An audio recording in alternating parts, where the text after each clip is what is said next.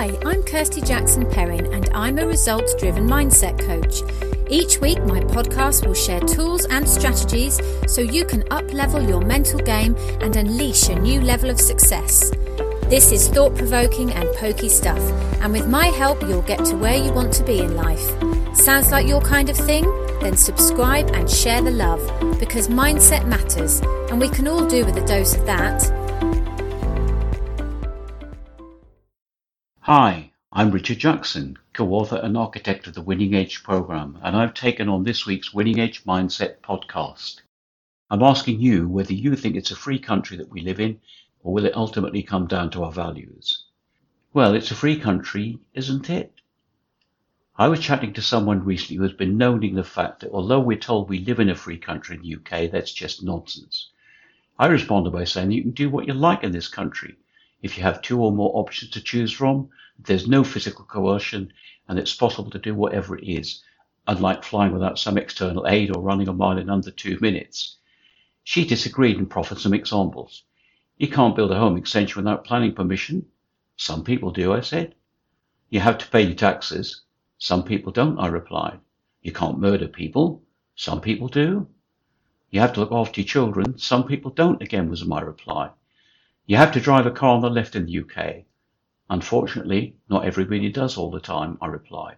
You have to obey the law. By now you're getting the blatantly obvious picture. What we do at any one moment is based on our beliefs and values. And although we might want to break the speed limit because we're late for an appointment, our belief that we might get caught, fined, and have three points on our license might prevent us from doing so. However, if our journey is along a quiet, little used back road and it's unlikely we'll be caught, we might just take a risk.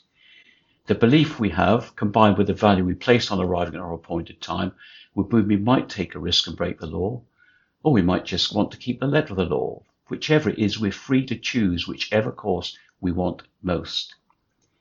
What's the point of all this?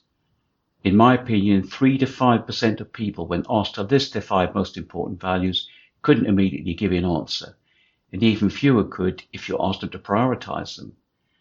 Given that everything we do is a result of a value, either to gain or not lose something, it would be a good idea to live more consciously and be aware of which value we're trying to fulfill when we make a choice. The problem is it takes too much effort for most people to bother to do that. They then spend their life like a ball in a pinball machine, being knocked around by the flippers and springs of outside circumstances and other people's agendas, or wondering how they got where they ended up. This pandemic and the ensuing lockdown have been a stark example of how important it is to be aware of our values.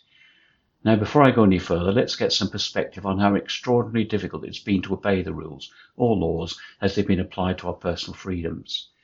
We've been forbidden by various tiers and other means from visiting loved ones, meeting up with friends, engaging our chosen fitness activity or pastime, going down the pub or to our favourite restaurant, taking our kids to school, or from partaking in many other interests we might enjoy.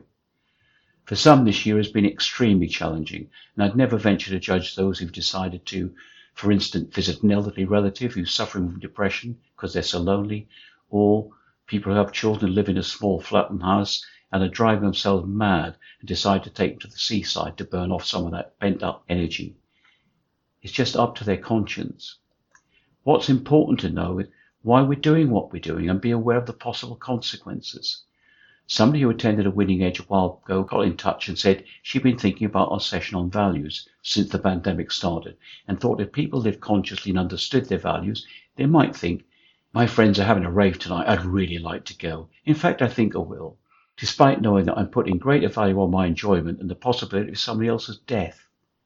Wow, that's really living consciously. So to go back to where we started, yes, it is a free country. We can do whatever we like, but perhaps doing what we like, exercising our personal freedom, should be circumscribed by the desire not to limit others' ability to enjoy their own freedom, hopefully within their own consciously chosen positive limits. If you're feeling stuck or overwhelmed, fearing failure, or maybe fear what success will bring you, these can all stand between where you are today and where you want to be. That's where we can help you. We are thrilled to announce the launch of the brand new Mindset Coaching membership, which will help you transform the way you think about yourself and what you can achieve. You will kick the self doubt to the curb Learn how to silence the gremlins, the inner self critic that you allow to question everything you do, and you'll shut out the naysayers. With monthly teachings, plus coaching with me, plus accountability, we will work together to bridge the mindset gap from where you are today to where you want to be. So head over to winningedgemindset.com forward slash bridge the mindset gap. Do it now, check it out, and sign up.